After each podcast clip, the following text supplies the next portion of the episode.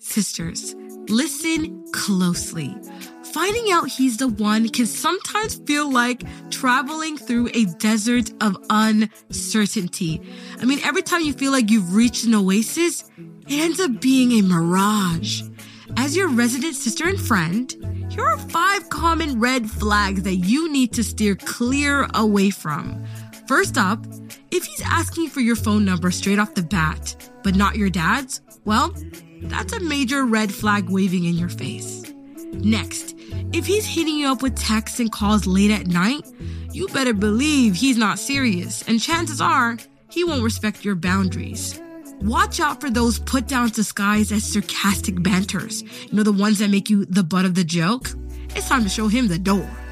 And oh, if he's more interested in hearing himself talk than listening to what you have to say, girl, that's a sign you need to run in the opposite direction.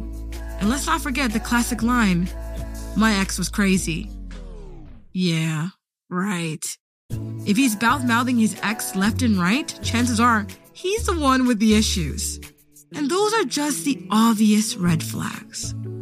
Let's help you uncover what's really hiding underneath the surface with Vibe Check, the ultimate prompt card game for meaningful connections. Crafted with deep respect for Islamic traditions, Check goes beyond the surface, allowing you to discover the essence of your potential life partner's faith, character, and aspirations. With eight thoughtfully crafted categories and 135 thought provoking questions, VibeCheck ensures a comprehensive understanding of your potential spouse, from values and ambitions to personal quirks and preferences. I mean, skip the surface level discussions and dive straight into what truly matters. Visit our website, www.thedigitalsisterhood.com now and take the first step towards finding your righteous partner. Your journey to marital bliss begins here.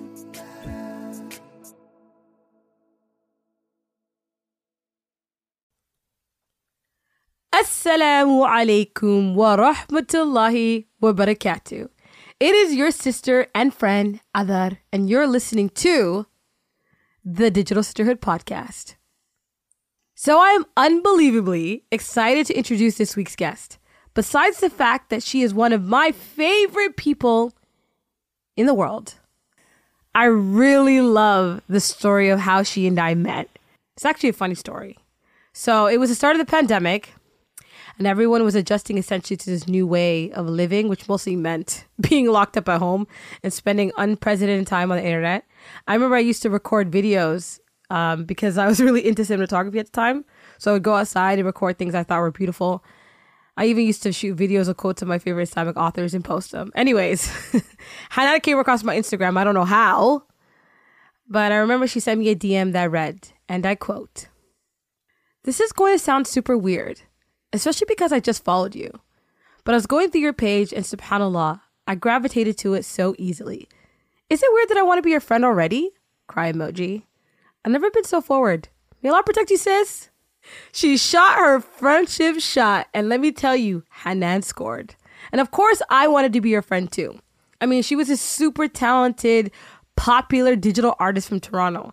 She had this kind energy that was clearly obvious even off the screen. So infectious, mashallah, and charismatic. I loved, I especially loved how all of her art pieces had meaning. She was incredibly committed to celebrating people's culture from all different backgrounds, including my own. I remember this one piece I had seen roaming around the internet of Somali women doing barambur, which I've never seen before. And I thought it was so vibrant and joyous. I remember showing it to my mom, and it sparked a capsule conversation about her childhood. I understood then why representation art was important. We generally felt celebrated and seen. But I wondered, why? Why was Hanan so passionate about celebrating others in art? Was it something that she unconsciously did, or was there something more to it? I'm from Eritrea. Big ups my country, ba, East ba, Africa. Ba, Where my people at? If you're Eritrean, hit me up. Mm. We're a uh, small number of people, but we out here. Yeah, like, mashallah, mashallah, alhamdulillah. But yeah, I'm Eritrean. Um, and uh, my parents are both Eritrean. My mom, Allah was born and raised in Kassala, Sudan. So that's why I love Sudan so much. I have so much mashallah, um, love for the culture. She really instilled um, her like you could see her love for Sudan was there. I'm love like, it. I'm like, are you Eritrean or? Mashallah. but yeah, mashallah. Um, and uh, yeah, so my parents met um, through family. Like they had already known of each other, Mm-hmm. but my dad had heard about her when she was in Saudi. She was working for the princess, y'all. Mm-hmm. She was working for the princess? My mother was working for the princess, y'all. The Saudi princess? The Saudi princess. Mashallah. yeah, she was working so for- random though. It's so random.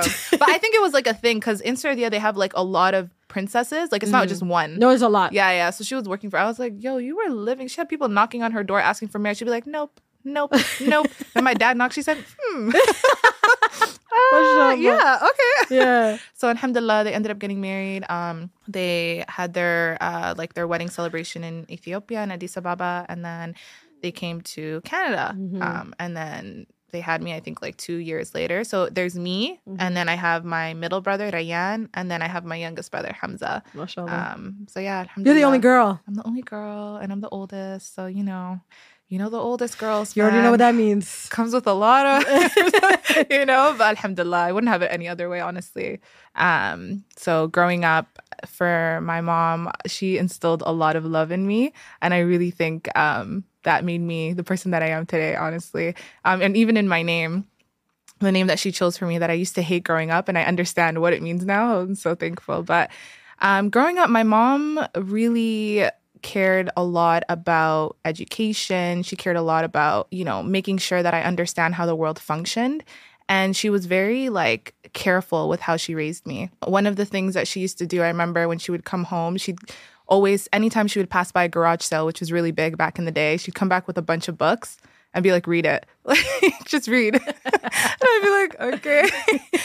or um, she was also a very humorous person. Like, I remember one day we were coming home, me and my brother, we would always walk home from school, and she was hiding behind the door, and she had a face mask on, uh, like a green face mask for her skin. And she just, we came inside, and she was on all fours, and she just like pounced on us Wait, I- she just pounced on like this is like the type of humor she had. She was so funny and she would just scare us. She was like, ah. And I was like, where did that come from? So like she she had she had the, these this like motherly nature to her, but she also had like made sure that she was also our friend. Um, and that was like really really important to her. And I would always remember these little things that she would do. Um, she also instilled like the love of God for me very very early on. Um, I remember she used to walk 30 35 minutes to Quran class and 35 minutes back by feet um, just for us to like get there and make sure like we had like proper Quranic education. Um, and she would do this every single day. She did not drive. Um, so this was like the type of person that she was um, very early on. And just growing up, I would just see a lot of those values. Her character really was like instilled in me as I started to grow. And I see a lot of her in me now, to be honest. But yeah, what was the name that she hated? the name that I hated The one name was my you- own name. You, hate, you hated your own I, name. I didn't like my name. And I think it was just because like people couldn't pronounce it and I didn't understand the meaning behind what my name meant. Hmm. And so I used to always tell my mom, like, why can't you name me Sarah or Layla or something just easy, you know? Yeah. And It wasn't until a few years ago that I actually understood what my name meant. And it means like someone who's generous and kind hearted. And I was like, that is actually, I feel like is me as a person, you know? Um, so now I love my name and I'm so thankful that she gave me that name because I live by that name as much as I can. Yeah. So honestly, that's who my mother, there's so many parts of her, but um, those are like the parts that I really remember. She was a huge storyteller. She was big on storytelling. I remember um, one day it was really late at night after Maghrib, and we were walking to the park, and we were sitting on this bench, and there was like these trees kind of hanging over us. And we were just sitting there, and I remember it was like, do you remember those kiddie pools that were in the park? It was like right across from us. There's nothing happening. It's just me and my little brother, and we're squished beside my mom in On this bench, bench, yeah. at night, you know? and I just, I just remember I was like so scared because I would remember hearing stories of like the shaitan being Yeah, under the trees. the? I was like, oh my god, why are we here? Like, but she's like, I want to take you guys on a walk. Like, you know, I just want to talk to you guys. And I think I was like, what, like eight or ten years old? I don't even remember. But we sat there and she just started opening up and she was just telling us about her life you know, growing up and what that was like for her. Um, she was telling us about how active she was as a child. She told us about her relationship with her uncle and how close she was uh, as a family member with him. And that was honestly one of the first times that I saw my mother beyond just being a mother and like as this person that had a story.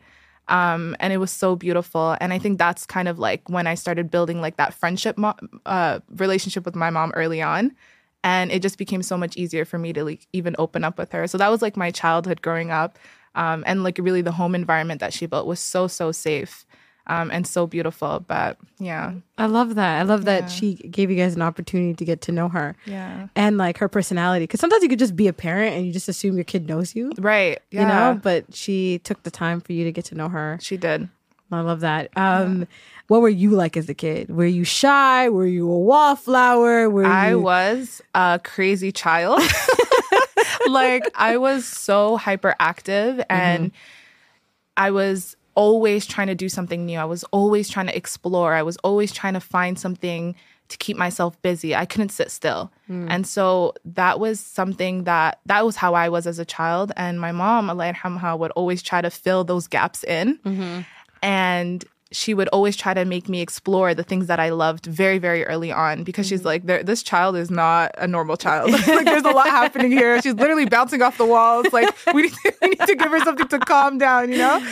And um, that's actually like how she introduced like art to me. Yeah. Very, very early on. That's when she kind of um, instilled that love of art for me because she was an artist herself Was she? she, she was an artist herself yeah um, and i didn't know that until she like would share it with me i remember she used to make me trace my hands on a piece of paper and she would draw henna styles on it and be like okay now copy it and do it yourself Oh. right and so that actually was how she made me become a henna artist very early i was a henna artist at like nine years old Shut up. i was a henna artist at you being a henna artist. I was a Oh. hen- girl. I was doing henna for brides at like 12. Yeah. It's crazy. My life is wild.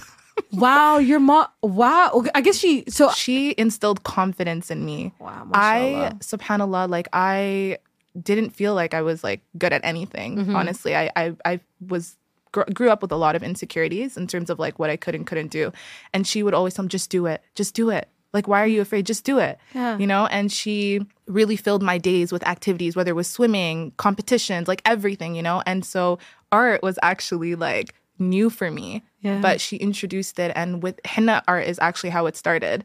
Um, and I remember I would have brides booking me, I swear to you, at 12, 13, 14, 15, 16. se- Like I was doing it very early on. Yeah. And um, it was such a shocker. Yeah, I so- could, I could imagine, and you know the the hustle and bustle of like the during the bride time, the stress, Yeah. understanding she's getting married, Literally. And I remember too, when I was doing it, it was such a secret. Like I wouldn't tell anybody that I was doing it. No one knew until I started doing it publicly. And they were like, oh my God, you do henna. I'm like, yeah.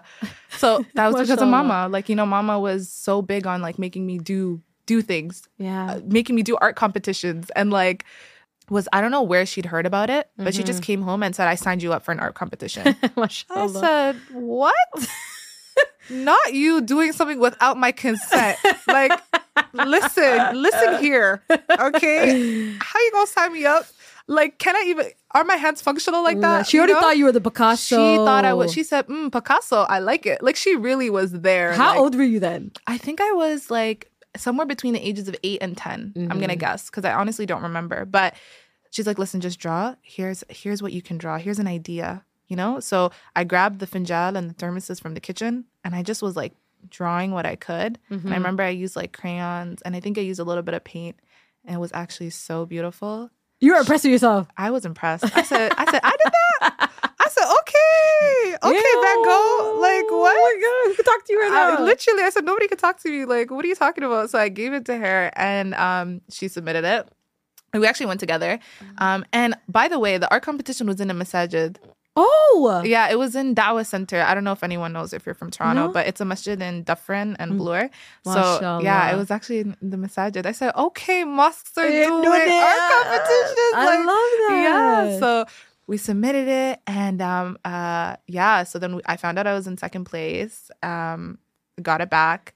She framed it. She put it up on the wall, And when I tell you she put it up on the wall, I'm not talking about a hidden wall. I'm talking about the first thing you see when you enter the house at the time was that like framed art. Mashallah. She wanted everybody She to know my every- daughter is Picasso. literally. Van Gogh. Literally. So that's where like the love of art was really instilled in me and um, my passion to just create just grew exponentially after that. Like I was always drawing and buying coloring books and then alhamdulillah I was able to create it on like a different platform and use Yeah. the different mediums, but it's all from her.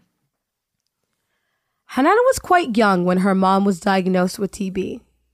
She went from seeing her mom as a strong businesswoman who instilled strong self belief in herself to a person who is now fragile and weak, needing gentle care. At 13, the questions about life and death came running at her fast. The looming question she was too afraid to speak life into was all that filled her head. Is Mama going to die? What Hanan didn't know was that this question would shape the next eight years of her life. when my mom Allah yarhamha, had tuberculosis. Um, she was coming back from a trip that she'd taken overseas and um, was incredibly sick. And I was in grade eight. I didn't know what TB was, so I didn't understand the disease. Um, so she was incredibly sick. And I just remember it was such a clear moment where there was like eight or 10 sheikhs just surrounding her. And she was um, on like this bed on the floor and they were just reading Quran on her and they were like, no, she like she's gonna pass away. Like it's really, really bad. So that was like the key moment where everything just shifted in my life. Like nothing was the same anymore. Um, and I didn't understand because I was still essentially a child. I was in grade grade seven actually, so I didn't understand what was happening in the room. I just thought, okay, like, am I gonna lose her? What does that mean? What does death mean? I didn't understand it. But alhamdulillah, she was able to recover from that, um, and that was a huge miracle. And that was when the world just was so different to me. Nothing was the same. I couldn't see people the same. It like the world still had color, but it just wasn't like full color. Was almost like a faded ty- type of color because like I knew how weak she was, you know? It was like year after year where things started to change and she started getting more sick. And then, you know, mm-hmm. Was it like I can imagine at seven years old, you know, you kind of look at your parents in this like invincible yeah. outlook. You're like, oh, they're they're like the most invincible people. They'll always be around. Yeah. You know, and what was it like to for the first time as a kid to look at your mom like, oh my gosh, she's there's a she there might come a time she'll never be around. Like she's not Mm-hmm. invincible. Like she's you know because your parents could be your superhero, but Right. what was that? Was it difficult even moving on? Yeah, I think um honestly like the emotions at that time is something you can't really replicate, but I just remember feeling like I knew my world was going to change from that point forward. I just didn't know what that would look like and why it would change, you know? Um but I also didn't understand that she could potentially pass away. So, so when she got better, I thought, yeah, like she is invincible. Everything's fine. Like it was just like a cold or something. Like she's good. Um, but I saw the weakness because she had to take pills for two years every day, like these gigantic pills. And I could see the weakness. And it was so unique to me because I I had to understand that she was so fragile now. Like I had to even be careful with how I was hugging her, how I was speaking to her, or like making sure that I just made sure wanted to make sure that she would never get angry. You know, like whatever she needed, I wanted to be there as much as I could. Um, so that was where it like started. And then as life kept going on, I started seeing like her mold and change into this completely different person. She was still the same person, but physically, you know, she just looked so different. And it was hard. And I think honestly, one of the hardest parts was that um, just the taboo of sharing that, you know, family members are sick. You know how it is in the East African community. Um, so I had to hide that for so long. Yeah. And um, Here's a tissue. sorry, I didn't know I was gonna start crying so early.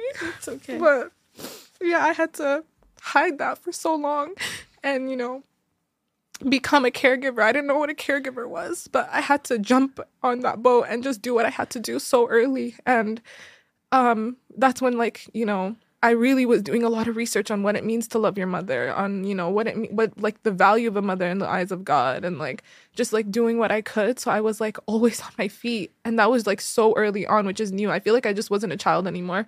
You know, my my responsibilities changed. Um you know who I was as a, as as as an individual completely changed character development. I just had to see the world so differently. So that's kind of like how it started. Um so now like you're you're 7 you see your mom changing you see life is changing and now you're stepping into a huge role as being a caregiver.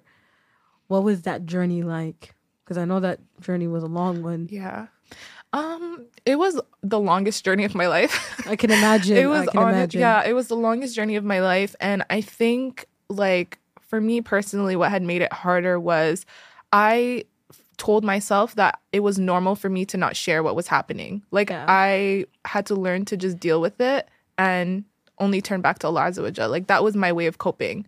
Um, and so I I had to learn to just grow up quickly. I had to learn to navigate the world a lot differently. I had to see people a lot differently like and that was really hard because I knew what her life was like in private and how she would function in public. Because my mom was the most incredible person. She was so popular in the city. She was a successful businesswoman, honestly, one of the most successful businesswomen. Everyone knew her for her character, for who she was as a person. And they just didn't know that she was suffering in silence. And that was a choice that she had made. She told me, like, I don't want anyone knowing what I'm going through because I don't want them to see me in a different light. I don't want them to have pity, you know? And so how I had to respect that, of course. And so that was why I just chose not to like share what was happening and stuff. Um, and then it, it she got more sick. Um, like it went from like bad to worse. it essentially went from bad to worse. Um, so now she had cancer. And you know what's it's wild because you were talking about like invincibility and like what that like what was that like? You know, I genuinely thought she was a superhero and I said, She's gonna get through this. Like, what are you talking? People people heal. She will be okay. And so I would convince myself of that as I was taking care of her. I'm like, she'll be fine. But it progressed and it got worse. And then it got better. And then it got worse. And then it got better. So it was like this roller coaster of eight to nine years of our lives, you know? yeah. I didn't know how to function, to be honest. I think I kind of became numb, but I had to deal with it. That was my way. I was like, I need to be the person that's strong here because what else am I going to do? There's no one else. You know, I mean, my father, of course, was there and supportive, and my siblings, but as the eldest daughter, it was like this whole other, like, it felt like a, a whole other responsibility on my shoulders. You, You, know? had to be you had to be essentially her mother. essentially, you know, you had and- to you had to you had to be strong. You had to be her strength, and her optimism, and right, so like when you were in the in the room with your mom getting you were in the room yeah. getting the news. Yeah. Tell me about that like moment where it went from like oh like you had this like she was getting better and it would get worse to get better, but mm-hmm. this is different. Yeah. You know, like when the c word comes out, Right. it's like the first thing I assume like you think I would think is like oh my god this is is this the end? right. You Yeah. know? So tell me about that moment, Yeah. that morning or the afternoon. the, the moment was different for me as well because I was older then. So like I actually understood what cancer meant, you know? And um the funny thing is she had she actually had cancer before, but she just didn't tell us. She had kept it a secret. Yeah. Wow. So now this was the first time that I was hearing about it. And I was like, oh, okay, like what am I gonna do? But this wasn't her first time. This wasn't her first time. She just didn't tell us. Subhanallah. Yeah. So, and that was like her way of being strong, you know? Like she was just dealing with it privately. And it was just insane to me that someone could do that. And like, you know, but yeah, that was um I just remember telling her, "It's okay, mama, like everything's to be fine. Like we're to deal with this, inshallah. Like you're so strong, mama. Look look, you literally beat TB. What are you talking about? Like we're to do this. Like come on, like you're fine. Don't worry. Don't worry." I was just like making her feel and that was like my way of coping as well cuz it's like affirmation. The more I said it, the more I believed it. And that was literally how I got through it. Um and so that moment really shaped also how I was like caring for her as well. Um, and so she, I remember she traveled, um, she did Umrah Wow. and she came back and the cancer was gone. What? The cancer was gone, completely gone. Your mom went to Umrah. She came back. She came back. The cancer was gone. The cancer was gone. So meaning like she? Sorry, I, I'm I'm so shocked. So she went to Umrah, came back. She got a ra- like radiology. Like she got. they said there's not even a dot, like nothing. They were shocked what did because they the tumor say? was big. The tumor was huge. Adar. Yeah. They said there's nothing. She has no cancer. They were shocked. And I was like, God is so good. Allahu I was like, God is so good. Oh like, I just and I remember how happy she was, and like now it went from like my life having a dim amount of color to just full color. bright, highly saturated with highly- contrast at the. T- I'm like, telling you, brightness. You know when you turn the brightness up, it was up. I was like, oh, yeah, it's like when someone puts on glasses, you're like, oh, this is what it's like to see. literally. You know, I swear I was blind, but now I see. I was literally like, You must have been shocked. Like I was I was so shocked, but like I felt so elated. Like I was so happy and I felt her happiness too because there was like a different energy coming from mm-hmm. her. There was like this almost like this confidence of like I beat this Allah SWT allowed me through this. exactly and and I really believe it was because of her love of Allah Azza wa Jal. Like my mother was a lover of God. My mother was a lover of God. But yeah, and then of course there were a bunch of other things that like changed throughout. But yeah. Um, I just remember we were at home and she told us we were related, we celebrated, and yeah, that was like our way of of dealing with it. And then we just moved on with life. We just kept going. And then she went on vacation. She traveled. My mom my mom loved to travel, by the way. She's- Mashallah. mashallah, she was big on traveling. She's a business person as well, so she was always doing business trips on her. Super. Oh, my mother was so independent.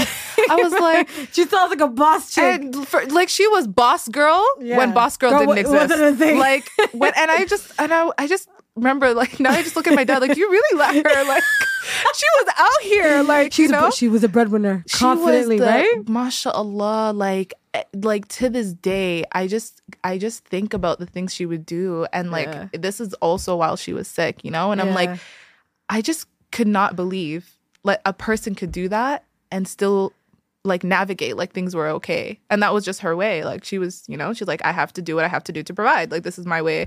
Yeah. So at this point, I was in year my last year of university. Um, and that was like the most hectic time for me because I was taking nine courses, which isn't normal.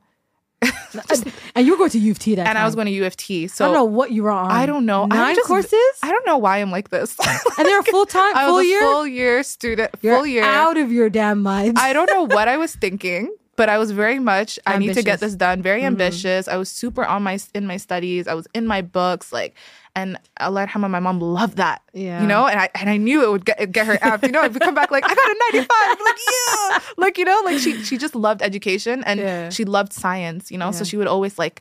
Come on, like get into the sciences. And I'm like, okay, I got Yeah, this. Like, yeah. you need to see me Yeah. succeed, you know? So Hanan understood that life was fleeting, that even the best laid plans don't go the way that you want them to.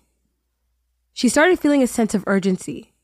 She really wanted to share her best life experiences with her mom. She started taking a year's worth of courses in a single semester, almost an impossible workload, but she knew that the end goal would be worth it.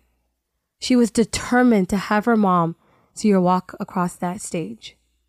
And just as she was about to cross the finish line, her aspirations and the plans of Allah subhanahu wa ta'ala misaligned.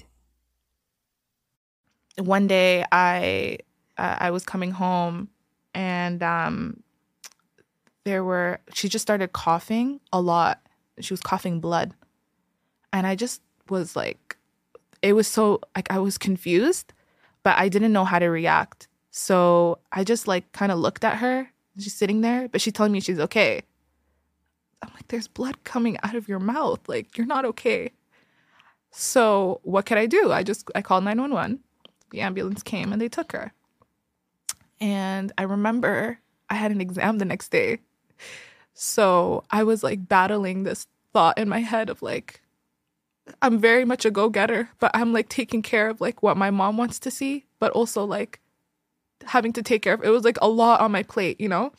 So I just remember we go and they admitted her into the hospital and the hospital that they admitted her to was a hospital that I was actually volunteering at, which was so crazy. Subhanallah. was so crazy. Um, but I just remember like even I would navigate like things were fine because I didn't even tell my supervisor. I was like, didn't tell her that my mom was admitted in the hospital. I was just like, yeah, I'll visit you on my break. Oh, wow. like, you know, I was like functioning because I'm like, she can get through this. She's battled like beat cancer so many times. so many years you've done this and Right. she's beat it. Right. So um, I just remember they admitted her, and she was there for a couple of days, Mhm. and um, there it was a doctor. We were in the room with her. It was just me. I remember um, the doctor kind of just like looked at her, looked at me. We just kept like the room was quiet, and he goes, "Uh, unfortunately, there's nothing we can do." He's like, "Unfortunately, there's we re- we really can't do anything." He emailed um her main doctor, who was this um Muslim man, who just wasn't working with her anymore, and she was begging him to just talk to the doctor she was working with because he understood her. He spoke Arabic, she spoke Arabic fluently, and like there was an understanding there. And he's like, "I'm so sorry. There's actually nothing we can do. The cancer has spread beyond what we can control."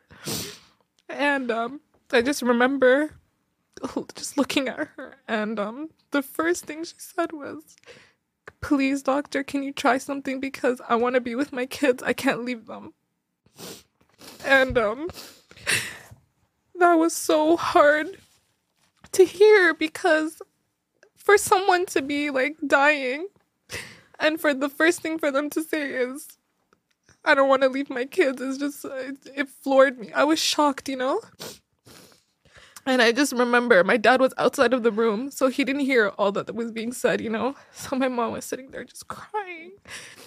And I just went out to my dad and I just told him, I'm like, Baba, this is what's happening, you know?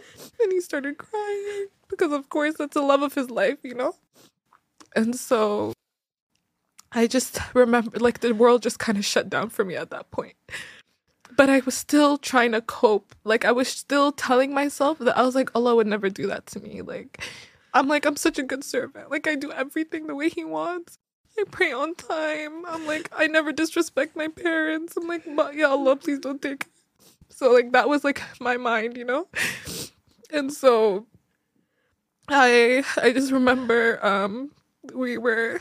I just remember like my grandma was there too, and she had come to the country to be with her because she was sick, you know. Um, and it was just a lot of emotions, but I tried to handle it the best way that I could, and um, they admitted her immediately into palliative care.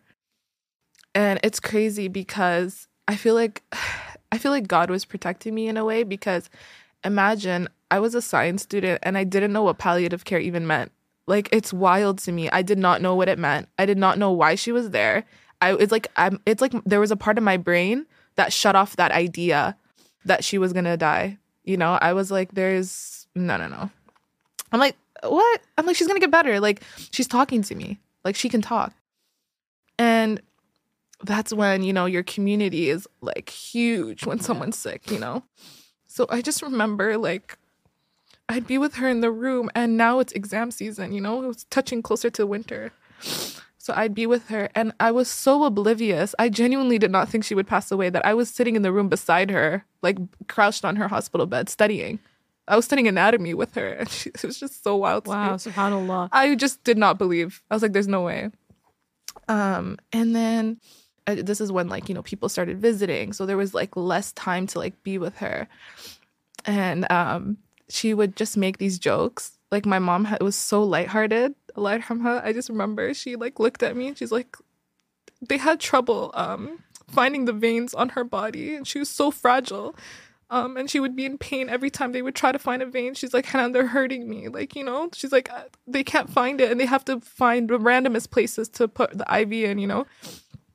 And so she, they, it caused like a bruise on her, her wrist. Um, and the bruise was shaped in the, a perfect heart. and she, like, I remember she's like, she's like, Hanan, come see this. Oh my God, it's shaped like a heart. She's like, I have a tattoo. and I was like, oh my gosh.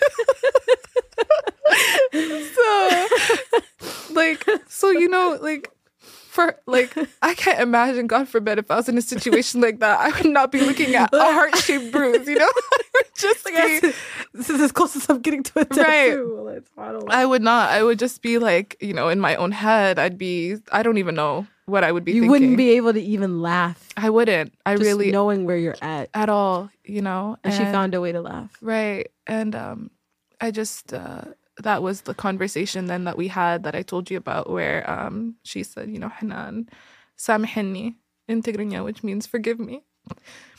I was like, Mama, for what? Like, what have you done? I'm like, You take care of me. You raised me. You fed me. You have to forgive me. I feel like I wasn't a good daughter. She's like, Are you kidding me? I was sleeping on the floor out there for days, taking care of her because she would wake up at 4 a.m. because she'd have to vomit because of the chemo and she was allergic to the dye. She was just so fragile. And I'd have to change her um the oxygen tank. There was just so much care involved. Um and she's like she's like I don't know anyone else who took care of me the way you did. She's like, for you to even ask for forgiveness is shocking to me. But I was like, I feel like I still wronged you. It wasn't enough. You know, I was at school. I could have been at home. I should have done more. I felt so guilty, you know? And then, um, of course, she asked my father. My father asked for forgiveness, my siblings. And I'm so thankful for that because not many people get that opportunity, you know?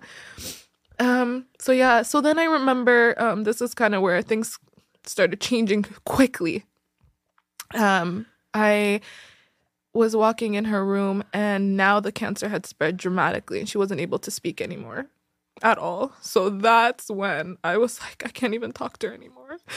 I couldn't conversate. I couldn't um you know and, and it wasn't even that she couldn't just talk. She wasn't the same person because when you have cancer and you know your body's dying out on you you just become so weak. Like you almost become infant like an infant. Like you the, your needs change. I remember she put out her arms for a hug and i thought she wanted to hug me. I was so excited but she wanted to hug her best friend who was in the room um who's literally my second mom now um, but I remember she also said before she passed, like, this is your new mom, which I took with me, and she is my second mom now. I, I love my aunt so much, and Aziza is literally the best. Shout out to her, honestly, she got me through. Um, but she um she was hugging her, and I just remember feeling so heartbroken because I'm like, what about me? you know? Um, but yeah, and I just remember I uh, like she was so weak to even pray. Like she could like, and I would be like, Mama, like please try, you know? I was like, we can figure out a way for you to make wudu so you do your salah, even close your eyes and pray, like try. Adar, do you know the last thing she said before she passed away? Her last words that she ever uttered is what? we sat with her and I said, Mama, like, okay, just you can't talk great, just try, just try. Just say the shahada, just try. And she did. And that was the last thing she ever said. And she couldn't talk anymore. She couldn't speak. Allahu Akbar. Wallah, she couldn't talk. Allahu Akbar. And that to me was like, now looking back at it, was like, oh, Allah really loved my mom. Oh my God, Allah loved my mom. So um yeah, so then I remember I was with her. Um, I had uh, my exams were coming up. I remember I was so stressed, but I again I was in denial.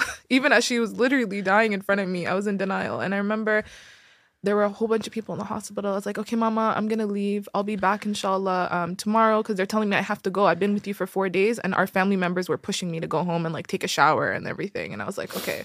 I was like, okay, mama, I love you so much. I kissed her. I'm like, I'm gonna see you tomorrow, inshallah. And then I just remember I was walking back to my cousin's house and we were in the car. And by the time we reached home, the hospital wasn't far from her house. We sat there for like five minutes and they're like, oh, we gotta go back to the hospital. And I was like, okay, that's kind of weird. Like, we just got here, you know? And I remember I'm sitting in the car, it was raining outside, and I'm just looking at like the rain falling on the window. And I was just like in my head, like, what is happening? No one was talking, everyone was quiet. I'm walking back to the hospital, um, and I'm walking down the hallway, and I see all my friends like by the wall. They're just standing watching me. And I see family members on the other side of the wall and I'm just like in the middle walking, you know. And my dad looks at me. He goes, Moita. He goes, Moita, Moita, Moita, which in my language, she died, she died. I'm like, what? And my dad dropped on his knees. Imagine we're in the middle of the hallway. And he's like, she's gone, khalas. Like, she's gone. And I I don't even remember. I feel like I kind of blocked out most of it. But my reaction was I obviously started crying. They covered her face and you know with the, her the bed sheet over her head and I walked into the room and they kept trying to kick me out. My aunt, everybody was like you can't be here. You can't see her like this, you know? And I was like I have to see her. Like I have to see her. So, mind you, when someone has cancer, a lot of the times you'll see that their face is very swollen. You know, they have a puffy face. Um, things change, you know. So I open it, and her face wasn't swollen anymore. And I just remember just kind of staring at her face, and that's like the tears just started coming. Like it just started crying, and I was like kissing her face, and there was a Quran beside her bed and um, I just took it and I just opened it and I started reading as many surahs as I could to her. I just I didn't know what to do in that moment. I couldn't react. I didn't know. I thought, okay, let me try this. Like maybe this will help me, you know? I couldn't even now thinking about it. Had this happened today, I don't think I would have had the same reaction at all. So I'm just reading these Quran verses to her as much as I could and I they they're like khalas but I'm like talking to her. I'm like, Mama, how could you leave me? You didn't get to see me get married. You didn't get to see me graduate. I had two months left. Like, it's so close. I was like crying to her, Mama, you promised you'd be here for this. And like, you left. Why'd you leave me? You know, I was just like feeling all these feelings were coming out. And then I just, they told me, Khalas, like, we need to cover her. That's enough you know? So they pulled me away from her. And I just remember being so angry because I'm like, how can you take me away from my mom? Just give me two more minutes. All these guests have been taking up her time. So I remember walking back. Um, and I just walked back. I knew where the prayer room was in the um, hospital. And I just remember my uncle was following me. I think he was scared that I was going to do something. I don't know. He's just following me to the prayer. I'm like, I'm just going to go pray. I'm just going to go pray.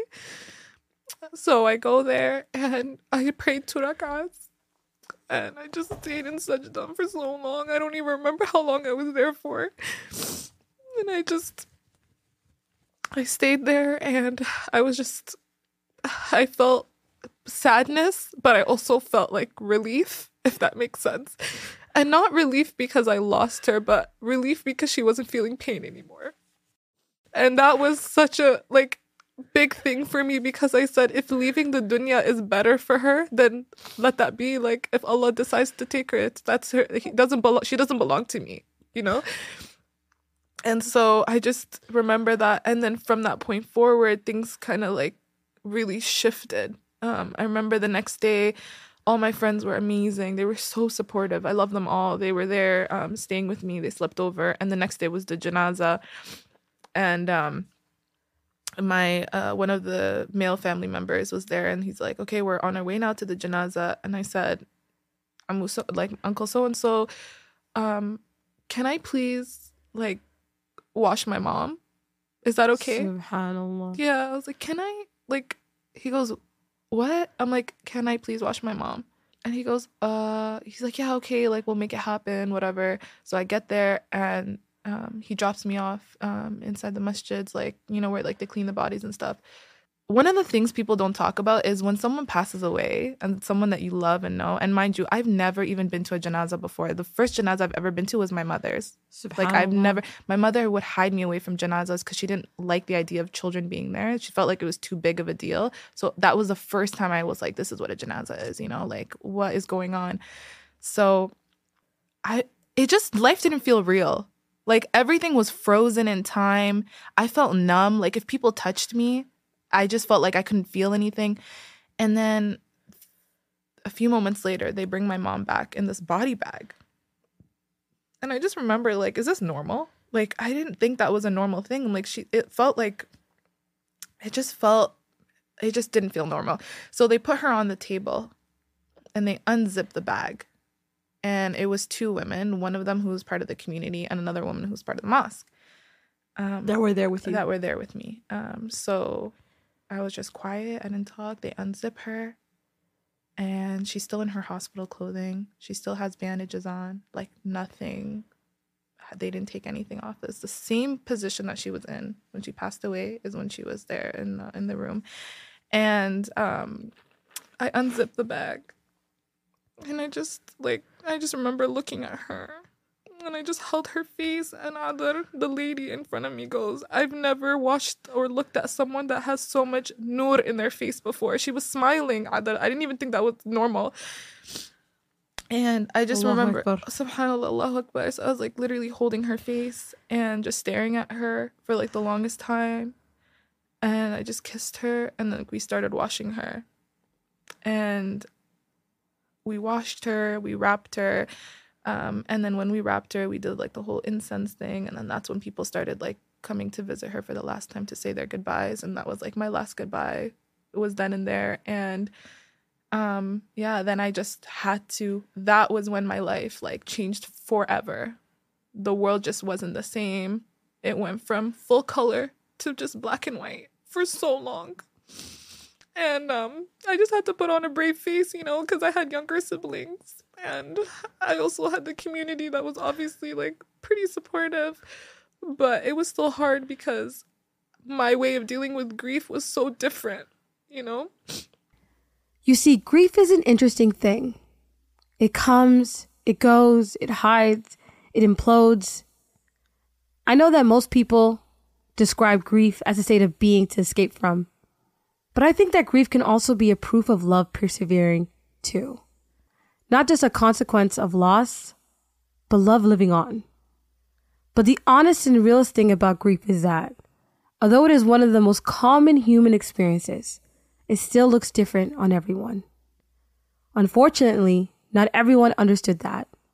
And so Hanan not only had to deal with the heartbreak of her mother's death, but she also had to deal with the judgment for not mourning the way they wanted her to. I'm big. I mean, you know me, Adar. Like, I'm so not scared of vulnerability, but it's hard for me to open up in terms of my emotions sometimes. And I think grief was a huge emotion for me that I didn't know how to process, you know? And so I thought the best way of dealing with it, and I actually, to be honest, how people deal with grief is very different. And you can never judge a person with how they deal with it. Like, how they deal with it is how they deal with it. But I was crying and crying and crying. And when I would cry in front of people, I didn't like the response I was getting because it was like, oh, it's okay. Oh, it's fine. You'll be good. And I'm like, I don't want to hear this. Like, so I just shut down and I just couldn't cry in front of people anymore. I was just quiet. And I remember like that reaction caused a lot of problems because people thought that I just didn't love my mom. Wow. Yeah. Like, Are you I- serious? Like people like people really had the, the audacity? yeah, there were people who um I just remember I thought I was being strong, so I just I couldn't react in front of people. I was consoling. I was making sure everyone else was okay. I had people that knew my mom for years. And I was telling them, "Oh, it's going to be fine." Like it was like I was doing the job of caring again. I was doing that caregiving role for other people. I just kept going. It was like my way of coping, you know? So I I had to be like I shut myself down. I remember I was playing with this kid in the masjid during the janazah, a little child. I was laughing with the child. That was my way. I love kids. I just wanted to forget what was happening. And I remember a mom was just looking at me oddly, like, why are you smiling right now? Your mother's dead.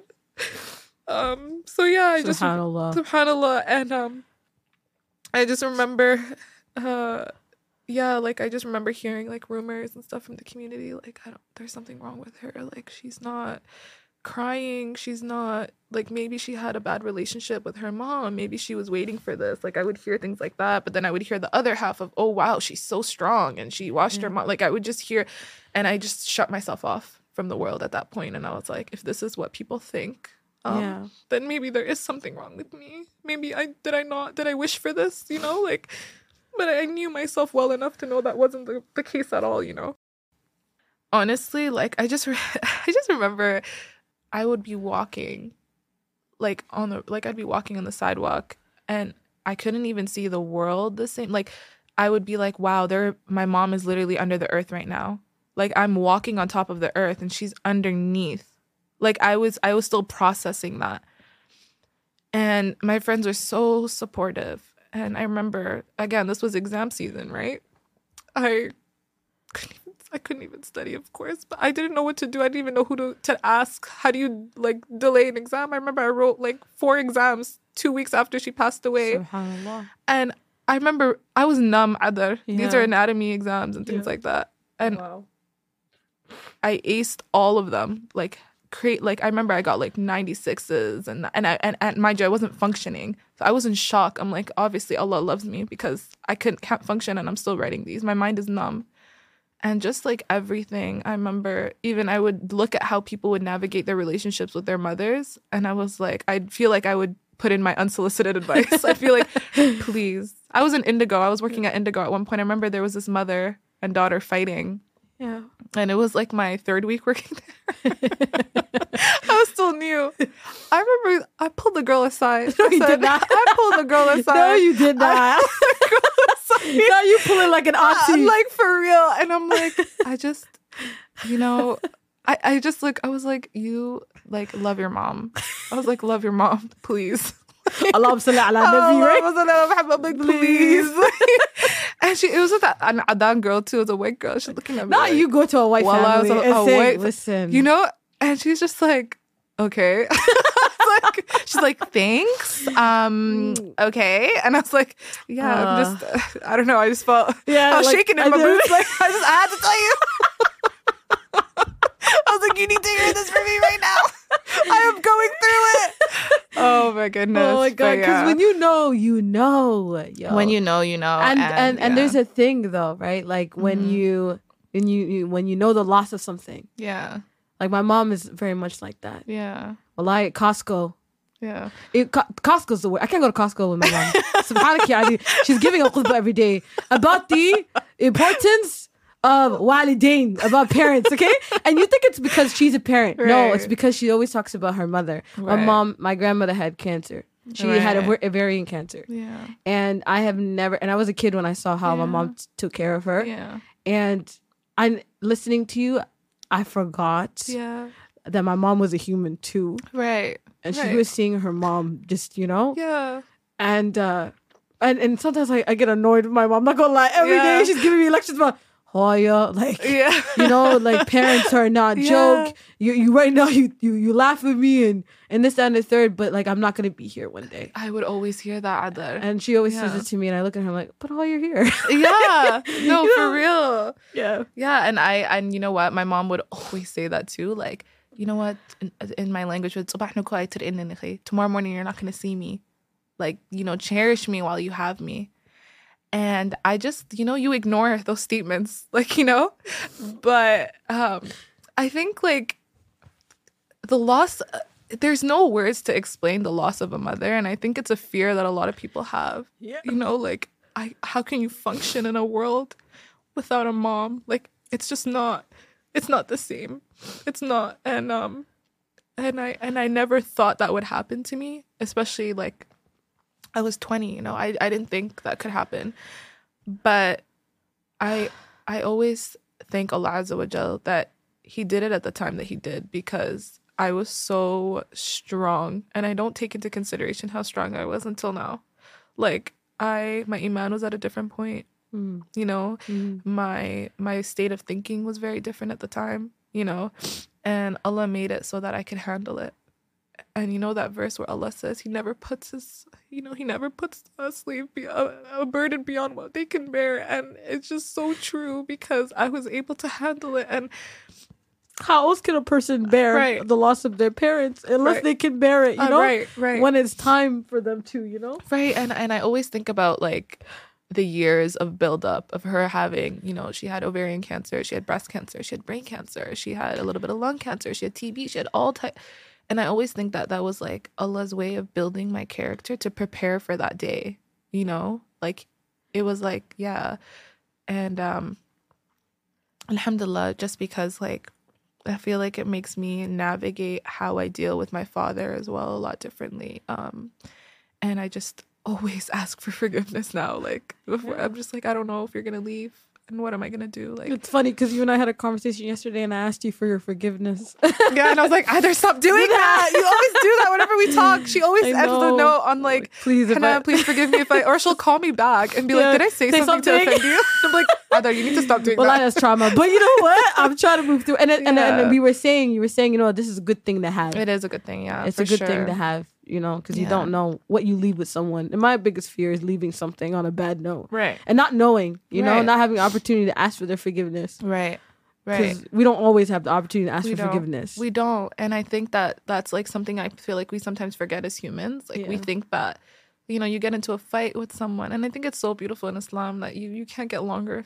uh, you can't get angry longer than three days like there's Yeah. there's reasonings for everything Yeah. um but Yeah, and, and, and, and that's interesting to say because I don't think a lot of people know that that that even when you're upset with someone, yeah you know, there's there's a there, there's a limit. Subhanallah, there's a limit There's a limit um th- that you can go without talking to a person Right. until you resolve the matters, and that's three days. Right. Subhanallah, and you know, and the whole uh, the premises is about reconciliation. And it's Right. about forgiveness. It's about also recognizing, taking that time to recognize how human we are, Right. and not letting and letting shaitan like pass. You know, because you get angry, right right and you're just in this like zone, and then you just you, it's, it's an opportunity to come back to yourself and say, Right. Subhanallah, like what what is it that really matters here? Right. You know, exactly yeah and our salvation, what matters, uh, Right. and uh, and how pleased Allah is with us. But I wanted to ask you, um, Mm-hmm. obviously, the loss of your mother was a big one, and it changed the course of your life. And it's been a couple of years since then. right Um, and you battled a lot. I think you Mm-hmm. recognized, like that you were you were you hadn't properly grieved. yeah for sure Tell me like about that. Like I know, like you were fighting, and now you, you're in mashallah therapy. But yeah like, yeah tell me about like that grief. Like, Yeah. what has it turned into? And Um, like so I I didn't know like how to cope or how to deal with it because I didn't really know anyone else around me besides one girl whose mother had also passed away from cancer a few years few years before mine. Um, so I didn't really know who to talk to or like um, even though I had my friends, I think I had this fear of like being a burden and like oversharing or being like the the Debbie Downer of the Yeah, group, you know, the Like, sad one. Yeah, the sad one, and you know, like you know, my personality. I'm so Yeah. like vibrant Bubbly. and bubbly and like always happy, and I'm like the clown of the group. So you know, they always say about the happiest person in the room. they're always the saddest. they're always the saddest. Right. It's so it's and that was literally my life for years, Adar. Mm-hmm. And so I I didn't realize how bad it was to be honest in terms of like grief until like my friends and you know my like even my husband started calling it out. I was like, "Oh, like Mhm. I Yeah, need to deal with this. You're right." Yeah. Like and alhamdulillah i have like super supportive um, friends who understand. Even at this age now it's so critical to have people who like have your back and who understand you and and understand how you and want to understand you you know? But um so my way of dealing with it was um a, a, a couple years later i think it was like two years later i decided to just write about it Yes. yeah Hanan's thoughts. Hanan's thoughts like- WordPress. so if anyone remembers Hanan's thoughts, they're actually a real one. Yeah, Like, yeah. Because that was like my way of um, sharing to the world how I was feeling, and it was also like I thought my way of coping was giving advice to anyone else who else who else was going through it because I was like I need a community of people Mm-hmm. who have gone through it that I can like talk to. Yeah. I didn't find it, Yeah. but I was able to share, and people were very empathetic and understood. So I felt like I could express what I was going through through words, and that's what I did. Um, and I think uh, I was also able to grieve properly. Um, I'm still dealing with the grief, of course. Like uh, grief is not something you deal with right away. Yeah. It's not linear either. It's not it's not linear. It looks different for everyone. And alhamdulillah I'm in a much better place, but I still deal there are still days where it's so hard, you know, because I'm growing and there's parts of my life where I'm like, wow, so this is what it means when my mother said this, Yeah, you know? yeah. So there's like parts of me, but Allah yarhamha, um, my mom left a piece of her with me that I was on a journey to learn more about. Yes, tell me about it. I'm really Yeah. excited about this because I, I read it on your Hanan's Corners thoughts. Yeah, Hanan's thoughts. It was a, it was a journey you were on. You called it a series where you're writing about it series, Please tell us about it because this is So- so dope. Yeah, honestly, it's so it's such a full circle moment out there because like now looking back at it, like even yesterday reading the blog, I was Yeah. like, oh my gosh, we were on Facetime. I was like, I forgot that I, I forgot wrote like about this. I was like, oh my goodness, Yeah. like, and I and I read it this morning out there. I was crying. I was like, I forgot that I was feeling like this. You know, it's writing is such a beautiful way of expressing yourself. But essentially, my mom, um, she had this journal um, and that she showed it to me before she passed away. And she's like, "This is what I was writing when I was in Sudan." She was living in Sudan. For, she was born and raised in Sudan, um, and she would use it as like an outlet. So it was kind of like her diary almost.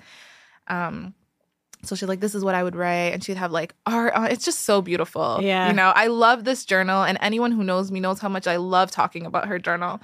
Um, and so when she had passed away, my mission was to figure out what she'd written in that because Ooh. you know her. It gives me goosebumps. Yeah, it gives me because I had seen the, the picture of it. First of all, your mom's Arabic writing is Phenomenal. Allahumma barik. She's a poet. She could. Uh, I, know- I went to my Arabic teacher mhm. in, in university. I Yeah. remember. Um, this was literally like two months after she'd passed. And I brought the book to him. I was like, Can you please translate it? Mm-hmm. He looked at it and he's like, This is too intricate for me to even translate. Like the Arabic, Wow. imagine my Arabic teacher said that, Wow, a professor. a professor. And I was like, Now how am I going to do this? Oh my god! You am trying to tell me my mom is speaking in Morse code? You're trying to tell me. You can't decipher this at your scholarly level. Right. I was in shock. And um I made it a mission to really figure out what she was saying. Um, so I, I found a few friends. And alhamdulillah, they were so incredible. They came with me to a coffee shop and they were like breaking down the root of each word. They would send it to people they knew and we were trying to figure it out.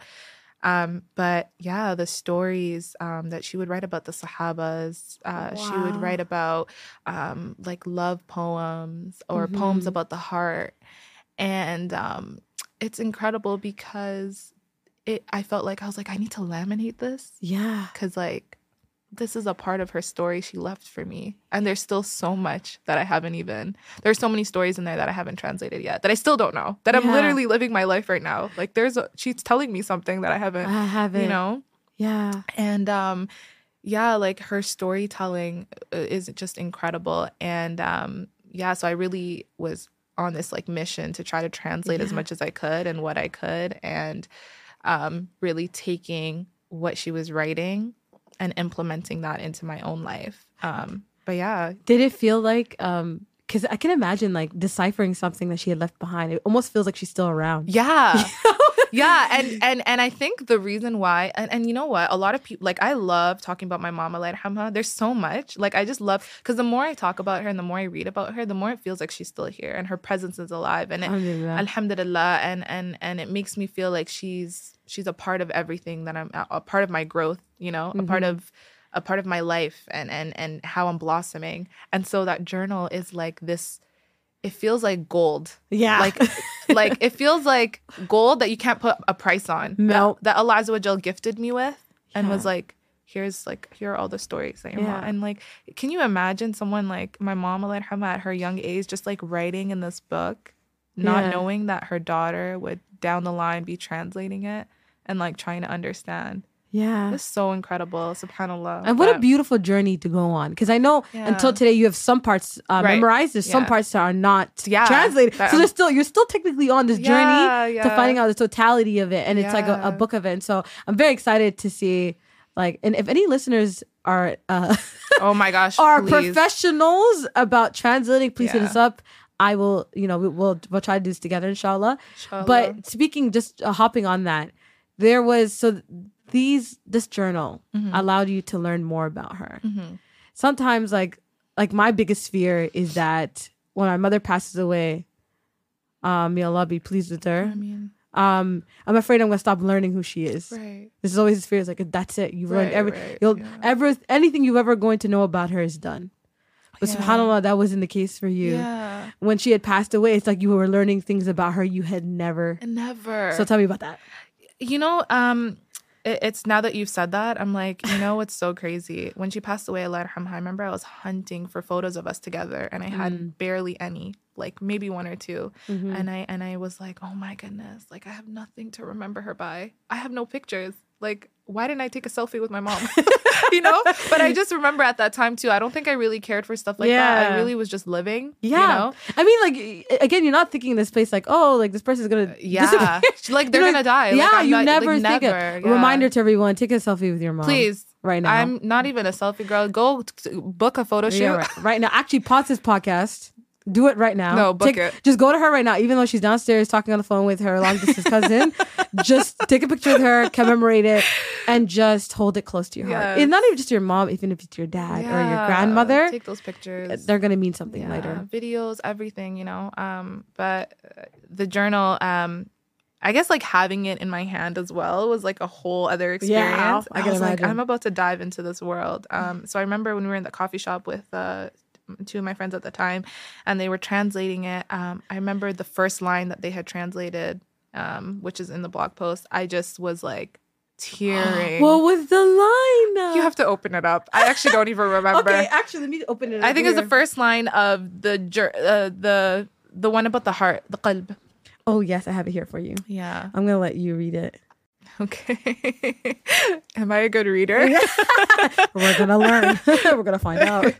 So she says, um, "What are you thinking about, and who are you thinking about?" So I remember when that was like read, like when they, try, I was like, just like, "What are you thinking about?" And I'm like, "Mama, I'm thinking about you." Allah Oh. Like I just like remember, like it was just such a beautiful. First words to be translated that from her words. It just felt like she was speaking to me. That's literally how it felt like. Subhanallah. Subhanallah. And um, so yeah, that's what so she says. What are you thinking about, and who are you thinking about? Without a doubt, you are not thinking about the present, but rather you are lost, hundreds of miles away from me. And the fruit of the affectionate heart, that is where the mind and heart do not unite. And know that the winds come with what the sailors do not desire. And know that all of what I own for you is my heart, full of love and affection. I loved life because I lived it with you. And that, like, prompt, oh my gosh, I can't. I'm like, oh, Tisha, I need tissues. Yo, we, we literally finished Jonathan's boxes. I can't. I can't. Oh my goodness. Subhanallah. I, I I lived life. I lived life because I lived it with you. I loved life because I lived it with you. That's so like Where does that line take you back? I you know the moment that I told you about where my mom scared us when she had the face mask? Yeah, that is quite playful. literally quite literally top two moments of my life with her. And I and I and it shows like the the the the fruit like the the liveliness of her nature and how much she loved life that she was willing to scare the shootness out of her kids. Like the way we I actually pooped our pants. I said She's my- so playful. I said, yeah, so Playful. playful. I Oh my love that. S- I you know what else she did? Let me tell you another story really quickly. I remember she was okay, so she was cooking in the Mm-hmm. kitchen and mm-hmm. I don't know why she was cooking this. It was like a, a head of a goat or something. She was, Oh no. you know, you know these I Africans, know, man. They be know. cooking. They be cooking cow tongue. Some It, can I tell you? Until today, I remember the day my mom cooked cow's tongue. I said, me too. "No, you're." I, I no, I told her you're taking the piss. Yeah, I had a British accent. I went to her speaking British. I said, "Now you're taking the piss." Dude, you know what? Yeah. Like, what are you doing? And what is it? and, you know, and mm, the only mm, thing that will clear a room or get us kicked all of us out of our house is when she makes this this, this thing that's called in Somali alole, which is stomach. The We way have that too. the Oh way my it God. stinks the so house. disgusting. That ish will stink on you for four So days. No, disgusting. I, until today, Alhamdulillah, shukr, I haven't smelt it in years. But I, I, I always, every now and then, remind my mom, never in your life. I feel like an, and a stomach. What what have we left? No, but why? what what is left? And the way it stinks the house, fam, no bukhor can fix that. I'm no, no, this right Bakur, now. it's like, a stench that your Yeah, it's like you your will br- never your memory forget. reminds you of the smell. Have you ever heard that when you think about smell, it remind I remember never. smell? I remember I visited one of my Ghanaian friends, and her mother was cooking the same thing. Oh, the I stomach? said, oh, I said, hey, West Africans too. Oh my Hasbi god. Allahu wa ni'mal wakeel. A public a public service announcement to all the moms that are listening from Africa that keeps and, and there might be other uh, uh, uh, uh, that do do. I do it? But all the countries that that cook stomach fat, stomach something. Please, Allah salli ala nabi. It's not necessary. it's true, Wallah, it's especially the way it stinks. And can I tell you God. something? The part that disgusts me about alole or the stomach thing Uh. is the texture. It Oh looks like there's pimples on it. oh my gosh. No, no, no. So disgusting. Can I tell you? I will. I don't. I don't understand how you could smell it, look at the texture, and then put it in your mouth. Girl, what about the tongue? Imagine a tongue on your tongue. Does that make sense? a tongue on your tongue. It's disgusting. Like what? What is the reason? Well, you- really, what's the reason? What's the reason? What is the reason? What was the reason? What Oh. is the? re- But you know, Yeah. I think this is the part where like the diasporas we disconnect. We said No, uh, for real. there's some there's some things on an animal I just like on an animal, No, there's there's at, some, at this, and not inside me. no, know? no, no. There's maybe I should be a vegan. maybe it's, maybe it's I don't know about vegan lifestyle, you know? No. Alhamdulillah for for me. for me. First of all, East Africans, if we go without meat, it's finished for us. You know that? No? I know- trust my me, poor little sister has severe severe anemia, and every day, my mom. The other day, she did grocery. Yeah. She bought boxes of cut up meat. And I, she did it because she, she, she's, she's on pursuit of saving my sister's life. She thinks her life is on. And it's true. Well, like her life, my sister got blood transfusion for four days. Oh my god. Yeah, it's not a joke. So like, my mom is on this pursuit of like, we're eating meat in this house. Yeah. Because clearly you, need- guys yeah, you are. need the protein. We need it. We're gonna. We're finished out here. Yeah. Dunzo. My no. sister. Uh-uh. I'm anemic too. I'm out here playing with my life for real because, but the way I eat chicken, I think I cured my anemia. Mm. Yeah, my anemic, my uh, iron deficiency. But um, so yeah, so she had this uh like this goat. I don't even know, some type of head of an animal. Okay, Mm. so I remember she was roasting it and she put it in the pot, and now it's just like almost like a skull, like the meat of it was gone.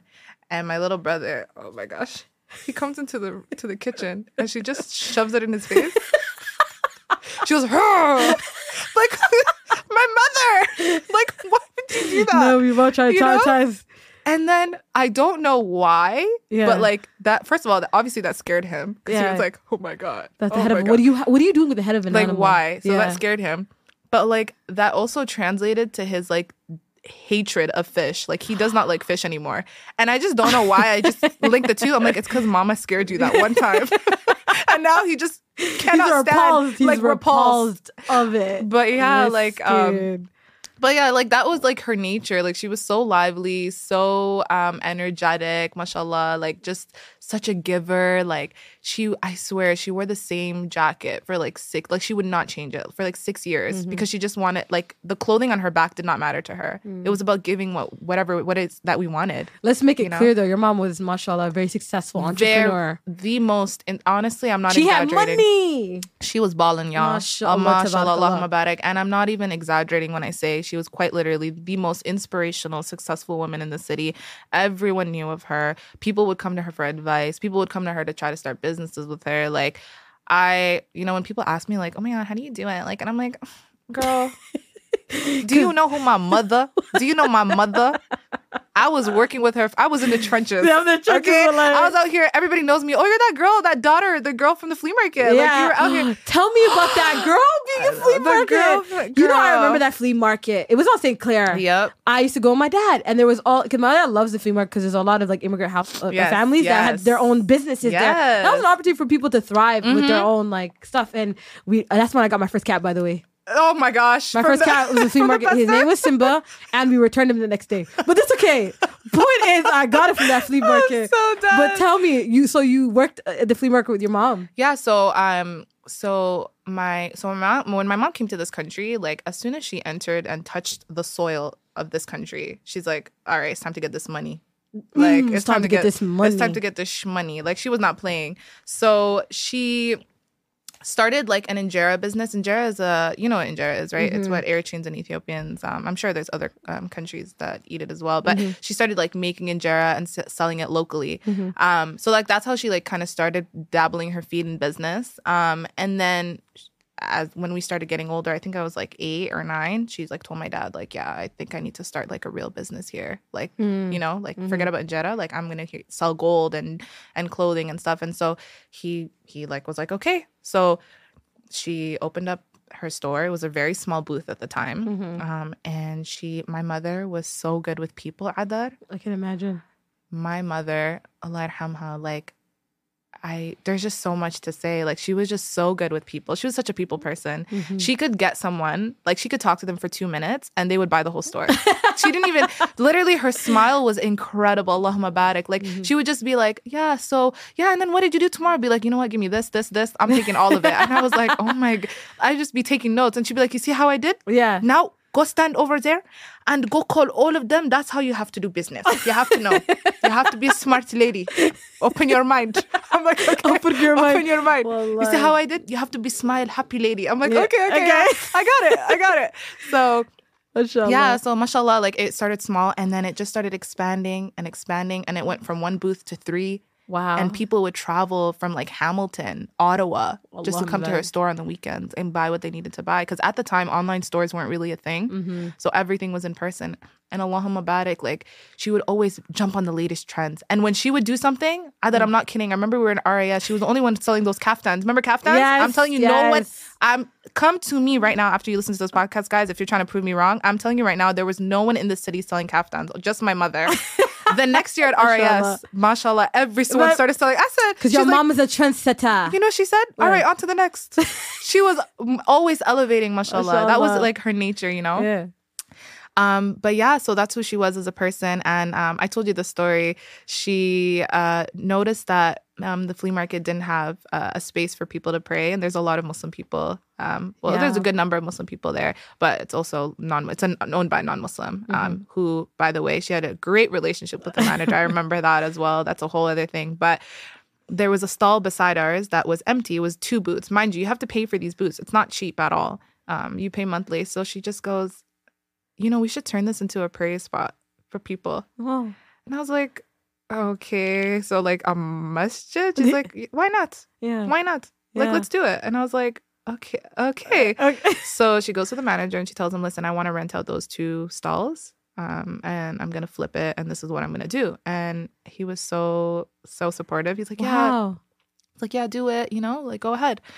So she put a carpet down there. She painted the walls green. Wow. Green is like my favorite color. So she changed it green. And I remember she came up to me, she's like, okay, when you go to school, print out 100 sheets, print out 99 names of Allah, bring them back, and we're gonna we're gonna make a border, you know, for, for the mosque with the, the 90, with the 99 names. Yeah, Okay. yeah. She's like, we're gonna make this so and then she used to sell these frames, you know, those frames with like Allah's names Yeah. and like the, the different like um du'as and stuff, you know. So she was like, she framed up the whole it, it looked impeccable. She made like a separate section for women and like it was beautiful. She turned a whole musalla. She turned it into a whole musalla, and um, there was like a handful of people that were Muslim there, and they saw and they were like, oh my. I remember there would be music playing in the flea market, and Yeah. all you hear is the adhan. People are like, Allah, like loud, you know. I was like, that, not, us switching up the, not us turning this into like uh, a Muslim flea market. what? They would do that on speakers? They no, they out loud like no so you had people in uh, that Yeah. your mom would have would do the They out did the loud. out loud. So everybody in the market heard. I'm telling you, there's these adans, mother, like all these random people just walking, you know, white people, Wow, black people. your mom Asians, turned into a Muslim everybody. country. She, She turned- turned- she said, "This is my country now." she said, "This I'm is the captain I'm- now. This is my flea market. I will tell you what to do." Subhanallah, like, and you know, and Oh, and and and the crazy part was, Allah when she passed away, it was still running. Like, obviously, the flea market's closed now. If you guys are from the city, you know, Yeah. like it just doesn't function anymore. But for like a long time, it was still functioning, and they expanded it. And I was like, how incredible that her good deeds are still piling up. Subhanallah. You know, I can't just so imagine the amount of rewards she got. Every trial, every person that was visiting, Everybody. every customer, Yep. people that worked there. She had provided a little a, mas- a masjid, Literally, a musalla. yeah. They came and they and your mom got the ajr for it. amazing. Subhanallah. And, um, every person that did sajda, every person, every person that that glorified Allah, every and, person. and you know what's so wild, Cadar? Like when she had passed away. Um, so uh, first of all, her first janaza was um really big. Like I saw people that I'd never. People were flying out from the states. Like it was Mm-hmm. huge. Allahumma barik. So many people were there. That it was so big. And uh, was it Salahuddin was the masjid? You know Salahuddin. yeah, Salahuddin in. Scarborough, It was so big Mhm. that they had to do a second janaza. Like Muhammad Ali. literally a second janaza. Imagine that. They're like, there's not enough space. We need to do it again because there's people that didn't get to come and like you know. wow, Mind you, Allahumma Her janaza, Cadar, there were Christian people there. Wow, There were cat like she had so many non-Muslim friends as well that Yeah. I like I told you they had the tr- like mashallah incredible people. Mhm. All of them were there. They were there for the second day. They were everyone was there to mourn and and and and pray for her. And um, I remember um, for a really long time there was people also who didn't know she'd passed away because they were just customers, you know. And they would be like, "You know what your mother did for me? Do you know what?" Like they would just tell me all of these good deeds. You know, your mother gave me, you know, two hundred dollars and told me like she can, I can just give it to her next month, like a random customer. Like, you know, your mother did this. Do you know your mother? Did? Like, I would just keep hearing this. wow. You know, your mother paid for this person's, uh, you know, like their funeral cost. Do you know your mother? Like, all her good deeds were coming to light when she'd passed away. She away. passed away.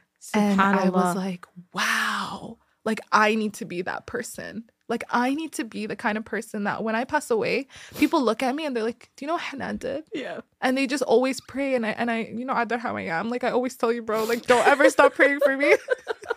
like what, don't ever Yeah. forget me in your du'as because you know, it doesn't matter if it's your mom, your dad, your brother, your sister, your friend. Like when a person passes away, there can be a point, especially if you're not active, where they just become a memory and you don't pray for them anymore. Yeah. You know, so it's so important for like for that to be known and like Yeah. you just let your friends know like please don't ever forget me like i could die tomorrow please don't ever forget me and just the fact that your your good deeds can come to light like that is Yeah. just so incredible and it just really showed me um the importance of Yeah. like just being a kind-hearted soul and that's why i love my name so much and i i try to live by that Yeah. and and and people you know have fear of like a person who's so nice because it's just like aren't you afraid of the world and the world breaking that kindness you know but no because How do you how do you keep it? Because you know, like life can sometimes yeah change a person. You know, like how Definitely. people have been taken advantage of, and 100% your generosity, and sometimes you could just feel really like the glass empty. Hundred percent, yeah. know? And uh, you know what? Honestly, I, that's something I still struggle with for sure. I think that I still do take get taken advantage of for my kindness. I think um, it's an ongoing battle that I deal with. Of like, you know, you do someone, you do someone so good, and they turn around and just not the greatest response. But Yeah.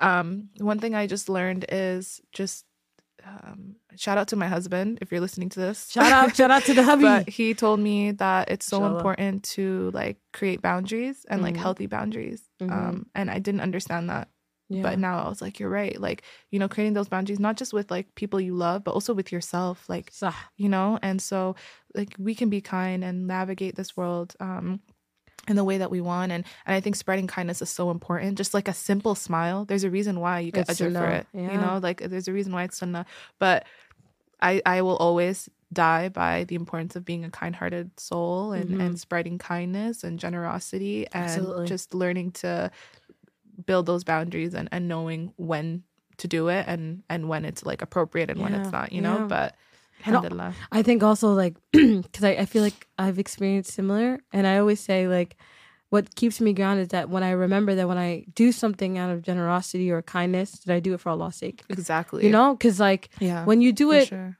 Uh, in exchange for Mhm. people's respect and people's love and people's Yeah. admiration, Right, right. they're always gonna dis- they're always gonna disappoint you. One hundred percent. That's the real. And so and there's no really merit in it. Like you Right. you want to do something that has infinite amount of like reward and, and it just overflowing like a river looks like. One hundred percent. And when you do something for Allah's sake, it's it's always accounted for. One hundred percent, and I think also like it's so important to make it a habit of doing these things in private as well. Sah. Like, like it's I think um yeah, it's it's fine to do. Th- I think even like.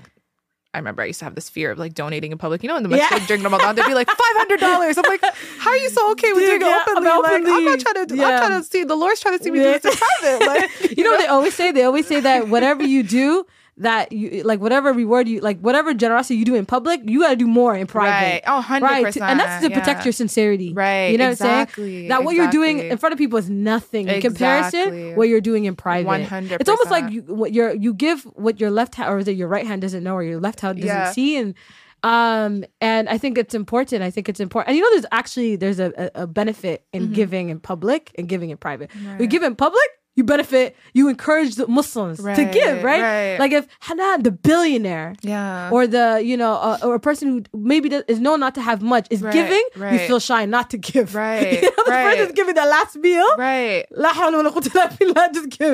It encourages Muslims to give, right? And but there is still an element of doing things privately, Exactly. because you want to protect the niyah, Exactly. and you want to you want to avoid riyah, right? Because exactly. riyah is showing off. Exactly. Yeah. It's like it's, it's, it's a both balanced thing, but Exactly. as long as you do a lot in private, then what you do in public is safe. You're good- exactly. You're Gucci. You're Gucci. Exactly. Yeah, yeah, yeah, yeah. So it's just it's so important to like yeah create those boundaries and just actively like making sure that you're doing what you would have done Sah. in public just more like you said in private Yeah. but yeah alhamdulillah so yeah that was like who my mother was as a person obviously there's so much more like you i can't sit here for hours and Yeah. like I feel like it would take me years, you know, Mhm. but alhamdulillah, um, her nature, who she was, um, and honestly, everyone that's listening, Ada knows like my intentions of like just everyone. Like I just ask that um, if you're listening to take like, you know, a minute, two minutes, five minutes to just make dua for my mom, Allah yarhamha, and just um ask that Allah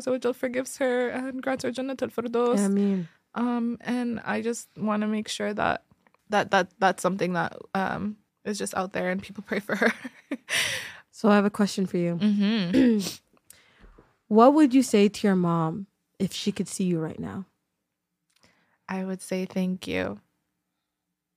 I would say thank you. Um, because um, I would not be able to function the way that I do now and process the world the way that I do now if it wasn't for how she raised me and if it wasn't for like the values she instilled in me.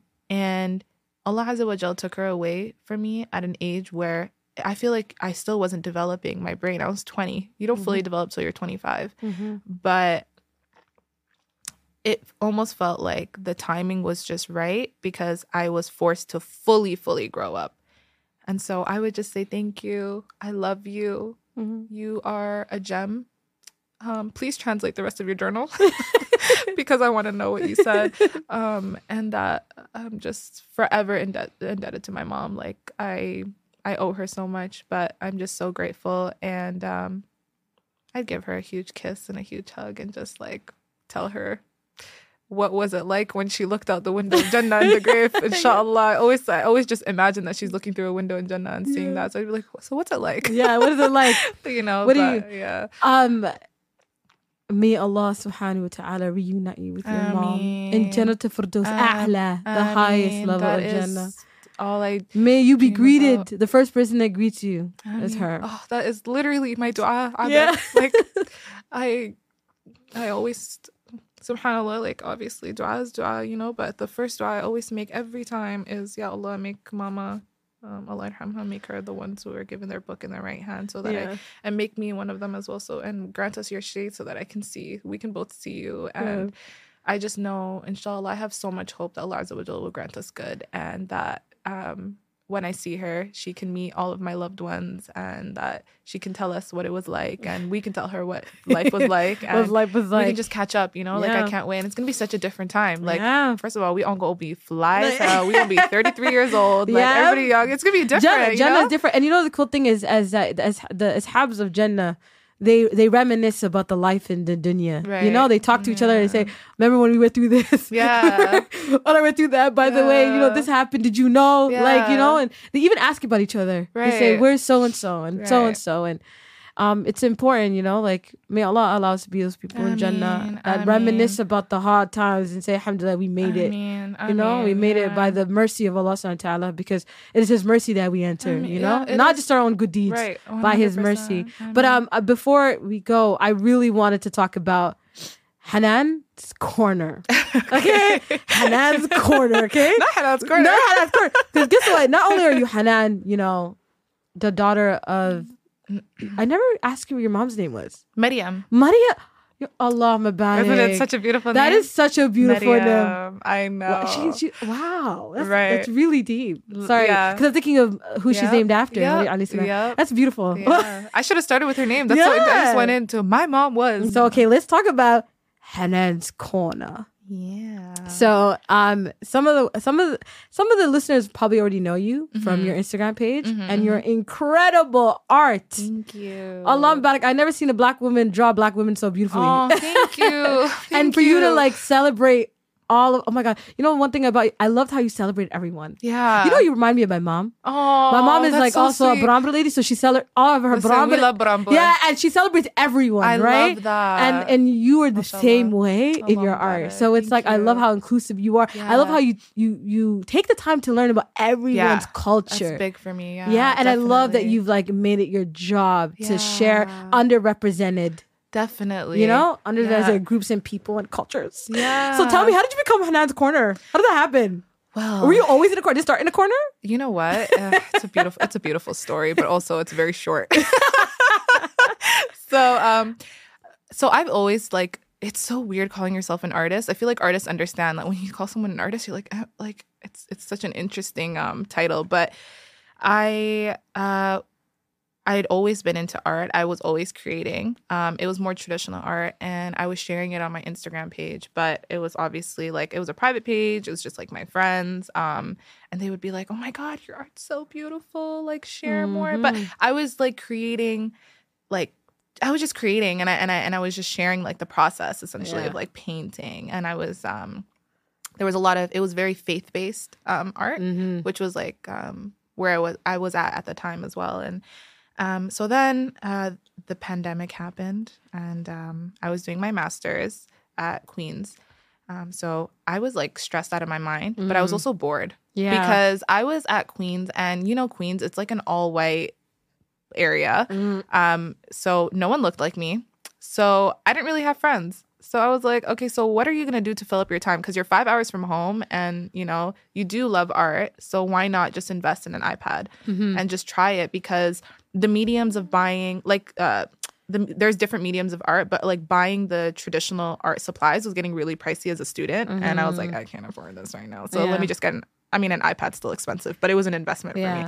So I got it and then I started just like randomly just creating and sharing and I wanted to pay homage to like my country first and foremost because no one really knows where Eritrea is. Our culture is so beautiful. The people are so beautiful. So I just started creating Mhm. sharing and it just slowly started growing um, but i knew that i didn't want to just like share my own culture i just wanted to show the beauty of other cultures as well like i created art for like somalia ethiopia different tribes and ethnic groups within like each country because i feel like that's also underrepresented and i just didn't see art like that Absolutely. so i was like i just created it honestly for fun and then it just slowly became hanan's corner yeah. and like this like beautiful space Yeah. where people could go to feel seen Yeah. and um, it's wild because remember I told you about that art competition that my mom had, Yeah. um, you know, like pushed me to go to, and the art piece that I I wish I had a picture, but it was a, a piece of like these finjals, like you know the little cups for coffee for gahwa. Mm-hmm. So it was like these little cups and um, a thermos. That's what I Mhm. drew with the, like the little tray. Well, yes. And you guys see that a lot in my art. a lot of it. A lot So of it. That's like it's like everything has intentionality, and Yeah. there's always like my art comes from somewhere, you know. Mm. And um and yeah, like there's definitely a lot of research that goes into the pieces before I create. Um, you know, whether it's contacting friends who are from there or you know making sure that it's as accurate as possible. It's like a big big deal for me, but yeah. There's beauty in art and Yeah. beauty in seeing yourself in art, and I believe we're all art. Yeah. You know, and we're all artists too. You know, Yeah. Allah is the greatest of artists. Yeah. He created all of us and um and you know, created us in the best fashion. And Exactly. um um when you think about the 99 names of Allah, Mhm. which one do you which one do you think about the most when it comes to your story? um, the most forgiving. So Ghafur, Ghafur.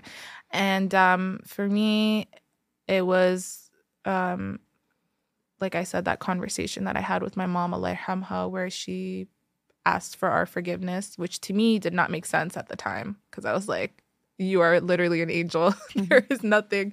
But that name, Allah's name, is a name that sticks with me and it's a name that stands out with for me and it's a name that helps me cope in this harsh world because I always remember that I could sin, I could literally be the worst person on earth and Allah will always forgive me as long as I turn back to him. And even in that moment where she was so brittle and Mhm. weak to have the strength to ask for forgiveness, you know, for a lot of people asking for forgiveness is not easy. It takes a lot of you have to break that ego Mm-hmm. and that pride that some people hold to just ask for that. She had none of that, and I know it doesn't matter if she she was my mom. Mhm. Like even asking is still it's a big deal. So that moment really reminds me of that name, and that name is what helps me navigate this world, and it just makes me remember like why I am how who who I am, why I am the way I am, and it just reminds me of like the mercy of Allah Azza. And you know, like if the love of a mother is like this, what is the love of Allah Azza wa Jal like? Like I can't imagine, you know. But Alhamdulillah. So yeah, I think that name. I just I want to leave on this final note, and I know you're gonna hate me for doing this, but today you picked me up from my house, oh my goodness. and and this, I'm talking to the listeners. She picked me up from my house to come so we can come to the session together, and she brought me a gift. And I know I know Oh you gave this out of the kindness of your heart, but it's funny because I didn't re- I didn't re- I didn't reflect on what your name meant. Yeah. and I, in the car what i had so basically she had given me a frame of Mm-hmm. an image that i always wanted i always wanted this image of this naqabi like you know, with you know, and her glasses on this like um biker, Yeah. like this like those those serious Yeah. biker, and I think it for me it was symbolic. I don't know why I don't drive, guys, and for multiple reasons because of trauma. May Allah free me from the trauma that I Ameen, have from multiple car accidents. Yeah. But I always I I'm I, I I've always imagined my alter ego to be on a bike, okay? Because if you're gonna if I'm gonna drive, you know, and I'm gonna be super confident. I'm gonna do the most is on a, those big bike Right, ones, right. right? So I, I told you, oh, I, I really want an image of me and like TDS somehow and me on a bike to kind of like imagine my alter ego. You know how Lizzie McGuire had a cartoon Yeah. character? And you said that as like a passing thought. Yeah, It I wasn't- passed it. yeah. I did not think that you would ever even remember. and today she picked me up and she made that drawing, and then you framed it in a gold frame, and uh, and I literally ran out of the vehicle. I took it. I was shook. Okay, and and and it's funny because you commemorated around my episode, the wallflower, and uh, guys, you have to. I'm gonna post it somewhere. It's so beautiful and it's so sentimental. And I took. I, I didn't even have the opportunity to tell you thank you. I took it from you, shocked, She ran and I away. ran away. And I went to because I came in the car. I went to my dad. He was the first So person I saw. sweet. My dad goes. This I kid you not, guys. My my family got may Allah be pleased with them. I mean- I, I showed my dad. I said, Dad, look. He goes, Is that a Tony Award? Did you get a Tony Award for a podcast? Are you somebody now? I said, La hawla wa la To be fair, it looks like that, though, No, the because gold it- frame. because the gold frame and the way it looked like it's it, actually so and beautiful. obviously, when you show Jonathan, Jonathan's like it basically looks like a Tony Award. it looks like you're getting a platinum album or something. My dad, well, I thought, oh, I uh, the podcast is on. No, I had to bring him back down. I said, "This mashallah tabarakallah, father, but this is a painting. My it's my, Jonathan said it's better. Um, my dad, I was like, now you're making it weird. I gotta tell you that my friend did it, and that's when you met my dad. And my Yeah, dad's like, so sweet, he's so funny. He's like, can you make me one of me? So for what? mashallah. I'm so happy. But. I, I just want and, and I and I we came back into the car and I told you that you're the most generous person I know. Aw. And it's so funny My that you said on the podcast, like, you know, like my name means generosity. And I just want to tell you that like you emulate that Aw, in its you. entirety. And and I know so many of your friends and so many of your loved ones would agree how generous you are. And like your your generosity is not even any kind of generosity. It reminds me of Allah. You know, the generosity of Allah. Look how generous Allah is. You give and and and, and, and it's not exchanged. You just do it out of kindness to your heart and you're so thoughtful. And I ask Allah ta'ala to truly I mean, to oh bless you. I mean, to forgive you, to keep you steadfast. May Allah to always be with you. May He love you always. And ultimately, at the very end of all of this, at the end of our all of our paths, when we all reunite with Allah ta'ala, that Allah is pleased with you. I mean, And that when you are admitted to Jannah, the first person that greets you is your mom. I mean, And she says, ya Rab. Welcome home, hoy. And like she tells you, you know, she hugs you and she's like, I'm I'm so happy that you're here. Hello. Hi. Hello. You want to stay with Hanan? Mother there, Hanan. What are you thinking about and who are you thinking about? Without a doubt, you are not thinking about the present, but rather you are lost, hundreds of miles away from me, and the fruit of the affectionate heart. That is where the mind and heart do not unite. And know that the winds come with what the sailors do not desire, and know that all of what I own for you is my heart, full of love and affection. I loved life because I lived it with you.